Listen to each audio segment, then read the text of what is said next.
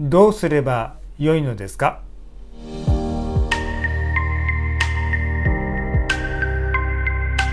こんにちは誠です。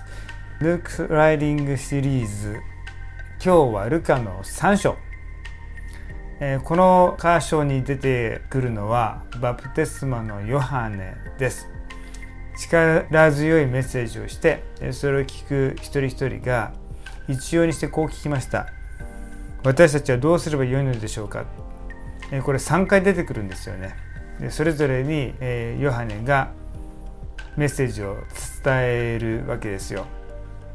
さて今回も使徒の働きに同じような箇所があることを思い出したいと思います。使徒の働きの2章の後半です。ペンテコステの日に、えー、ペテロが大メッセージをしますよね。でそのメッセージを聞いて心刺された一人一人がペテロに対して私たちはどうすればいいですかって聞くんですよ。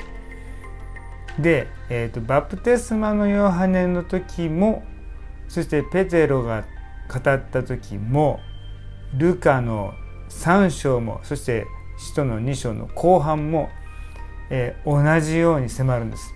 悔い改めにふさわしい実を結びなさい。もしくは悔い改めなさいって言うんですよね。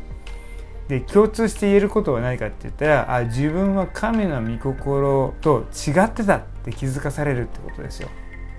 そしてそれを認めたってことですね。どうでしょうか？正直に自分自身の生活を振り返った時にああこれは神の御心とは違ったなって思わされることあったら素直に認める。それが悔い改め罪を認めるということです。そこから、え、確かに許しと祝福が注がれる、え、その出発点ですね。悔い改めは祝福への扉です。是非そういうふうに示されたら素直になって悔い改めるお互いでありたいと思います。そこから始まる祝福を体験しましょう。祝福がいっぱいありますように。じゃあね